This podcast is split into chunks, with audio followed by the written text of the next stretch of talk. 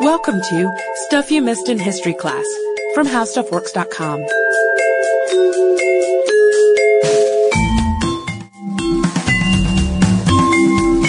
Hello and welcome to the podcast. I'm editor Candace Gibson, joined by staff writer Jane McGrath. Hey there. Hey Jane, I have a question for you. Shoot. What was your favorite fairy tale growing up? Growing up, I think it had to be Cinderella.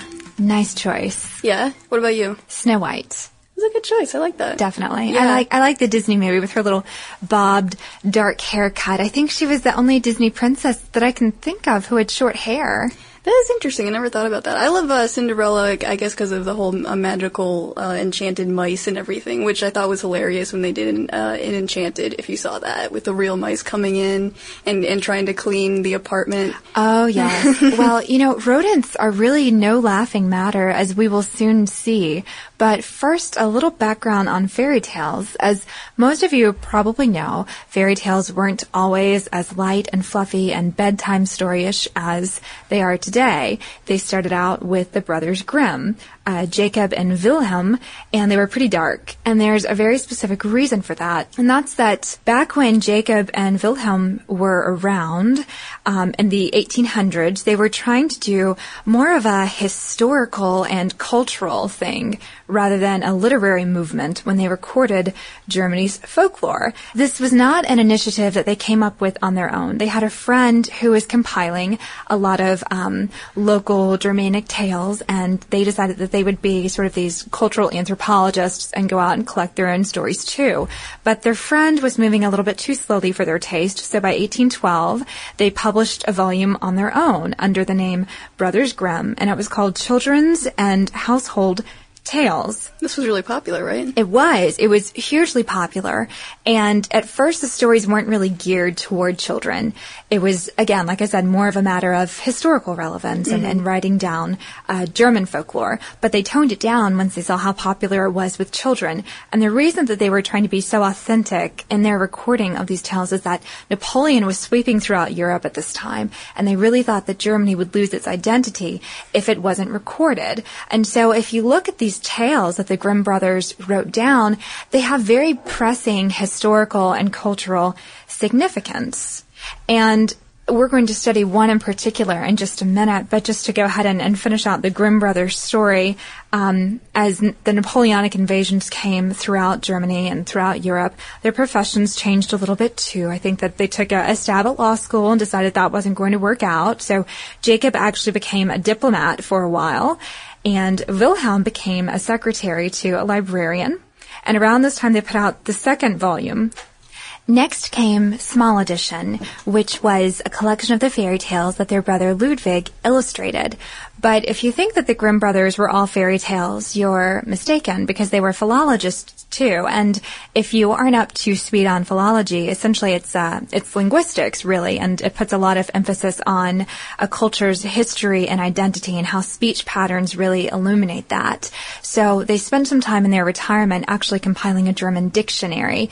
And Jacob is credited for a pretty significant linguistic contribution called Grimm's Law. And I'm no linguist or expert, but as far as I can understand it, essentially what Grimm's Law boils down to is the um, alteration of, of sounds and particular words as the Germanic language became more and more disparate from other European languages. And I don't have a really good example for you guys, but you can all Google Grimm's Law and you can see lots of illustrated uh, examples of how it works. And I think there's even one that I found online that shows how it works within the context of a Grimm brothers fairy tale. And speaking of fairy tales, that is what we are going to talk about today. And the very, very scary possibility that one of the most frightening Grimm Brothers fairy tales might actually be true. That's right. And we're talking about uh, the Pied Piper of Hamelin.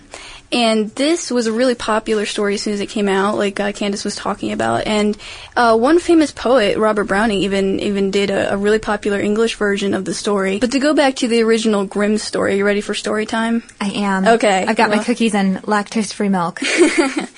Well, don't lay down in bed because this is going to freak you out, so you can't sleep afterwards. So this story is set in the German town of Hamelin. This is a real place. It, it exists to this day. It starts back in 1284. So back then, the uh, according to the story, the whole town was suffering from this really bad rat infestation. While it's dealing with this, uh, it doesn't know what to do. There's rats everywhere. So this motley clad fellow strolls in, promises the town people, "I can get rid of all your rats." And uh, the townspeople are so happy about this that they're like, "Yes, please," and they like promise as much money as, as the uh, motley fellow um, wants. So he takes out his pipe and he starts playing it. And magically, all the rats come gathering around him. They follow him wherever he goes, and eventually he leads them into a river near the near the town, uh, called the River Weiser. Weiser, I'm not sure, but um, Wieser? Anybody? Weiser, that's good. Any German listeners? and uh, the rats follow him in to this to this river as he goes in, and just blindly follow, and he and they all drown. So the townspeople are ecstatic, and they are so happy to be rid of the rats. So the piper is like, "Okay, I did my deed. Where's Pay my up." money?" And this is probably where we get the term "pay the piper." As we'll see, um, the town refuses to pay the piper in this in this uh, situation in the story, and they say, "When the rats are gone, what are you going to do? We're not going to pay you anymore. What are you going to bring them back to life or something?" So he leaves the town, and he's really mad, and justifiably so. But he swears vengeance, and uh, his vengeance, I don't know if is if it's quite uh, as warranted. So he returns to the town a little later, and this time he's dressed a little differently, and he's playing a new tune this time. And this time rats don't come, but children do. Every single child starts uh, following him, and, and and not just the children, right? Uh, the the mayor's grown daughter. that's right. The too. story mentions the mayor's grown daughter, which maybe that's a, a little slap in the face to the mayor right there, who is probably responsible for him not getting paid. It's pretty interesting. So the kids gather around, dance around him, and follow him wherever he goes, just like the rats do.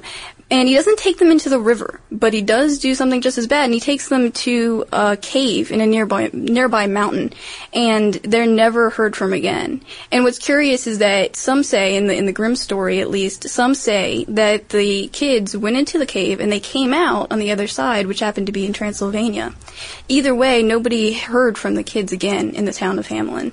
So, in the context of a fairy tale, that's disturbing enough because no one wants to see all of a town's children just vanish into thin air under the um, under the direction of some strange guy wearing multicolored clothes. It's pretty creepy. But the fact that it could actually be a real story, who the heck was this Piper? And I think some historians have even uh, gone so far as to suggest that he was a pedophile and he right. lured the children to a secret place and then he chopped up their bodies and scattered them everywhere. Yeah, that's one theory that actually William Manchester writes, and it's kind of a controversial book, we should say. It's called A World Lit Only by Fire, and that's what he says. Um, but a lot of people question that, and there are other theories. And it's interesting because the story isn't the only reason people think this might have happened. There is a little bit more evidence that something terrible happened in Hamelin. And one piece of evidence is the idea of a stained glass window that the that the townspeople put up around the year 1300. And they put up this window, apparently, in the church, and it depicted a motley clad fellow with a group of children dressed in white. And the window doesn't exist today. If you go to Hamelin, you won't see it because it was apparently destroyed. But there are accounts that exist that say that there are accounts of the window, people who had seen it and wrote about it. And it had a pretty telling inscription, right? That's right. It had an inscription around it that said that 130 children were brought into danger and lost. So um, it does uh, beg the question if something did happen. And another uh, piece of evidence that popped up was about a century after the window was put up. There uh, is an account of this monk writing that a man playing the flute came into the town and led the kids out. Very curious. And by 1603, the town puts up, and no, 1603 is 300 years after the story would have apparently happened. Around that year, they, the townspeople put up a facade of a building with another similar inscription about a Pied Piper bringing the kids into danger.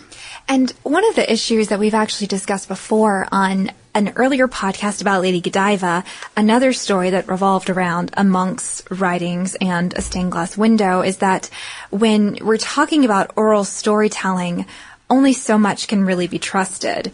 And what's great about the Brothers Grimm is that they finally took these oral stories and recorded them. But if they were in fact based in history, real events that occurred, who knows how many times the stories had been manipulated by word of mouth and by people who didn't quite understand what they were saying. That's right. Into the tale that it became. And mm-hmm.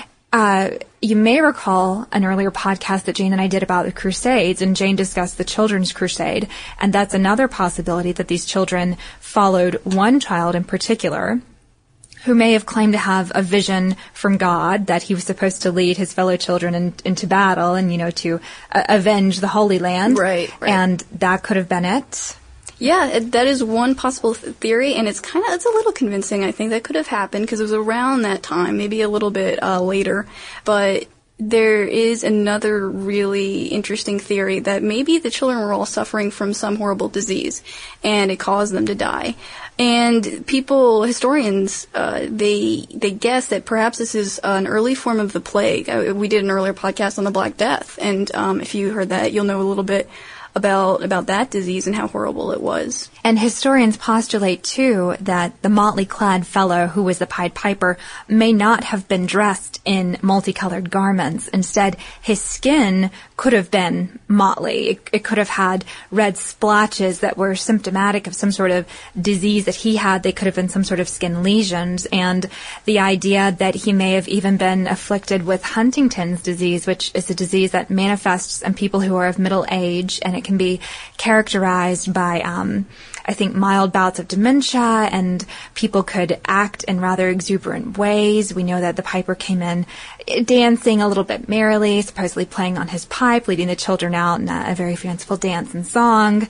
So maybe he could have been demented in some way. We we don't really know, but I think that there is enough historical evidence to suggest that there is a grain of historical truth mm-hmm. to the Pied Piper of Hamelin. That's true, and it's really interesting. And I, I, do want to mention one last theory, which might be the most convincing for me, at least. You remember I mentioned at the end of the story that some say that the kids came out the other side in Transylvania, and there is some evidence that uh, a man came to the town of Hamelin around the, the right time of the story, and he was looking for people to help him colonize parts of Eastern Europe.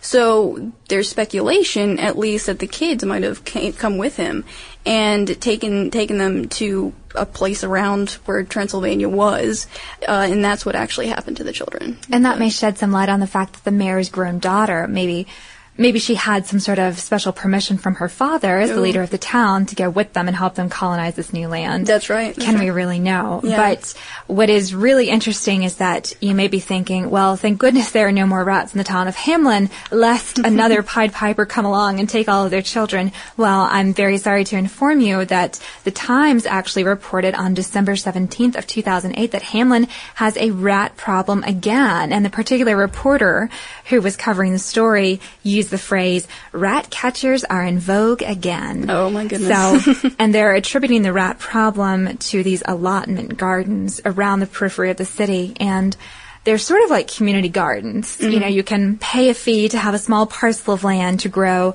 flowers and vegetables and fruits. And if they're not tended to, they just, they beckon for rats to come and just create a mess. So I think that they were estimating that more than 200 packs of rats had been identified in the city as of December 2008. Wow. And rats are, they're pretty uh, productive in the boudoir, as it were. And I think that one couple can breed up to 2,000 descendants per year.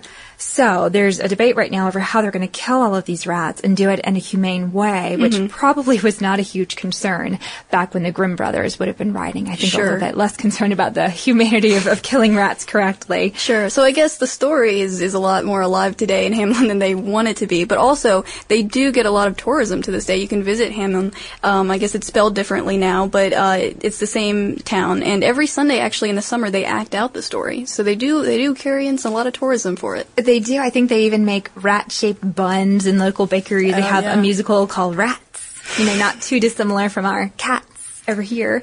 Um, you can even take a rat catcher tour, and from what I understand, especially in you know Hamelin today, it's a pretty thriving profession. You can make a, a pretty penny off being a rat catcher, and back during the time of the Black Death and the plague, it was a very esteemed profession because mm-hmm. you were really putting yourself in the line of fire, like a policeman would today. You know, there's always that risk that you could die when you're yeah. on the job. So, anyway, Pied Piper, one of the the oldest rat catchers and and uh, Grimm brother history. So remember to pay the piper. Exactly, pay the piper. And for even more about fairy tales that have a grain of historical truth and other interesting characters from history, be sure to check out howstuffworks.com. And if you have any ideas about a historical topic you'd like to hear us discuss, email us at historypodcast at howstuffworks.com. For more on this and thousands of other topics, visit howstuffworks.com.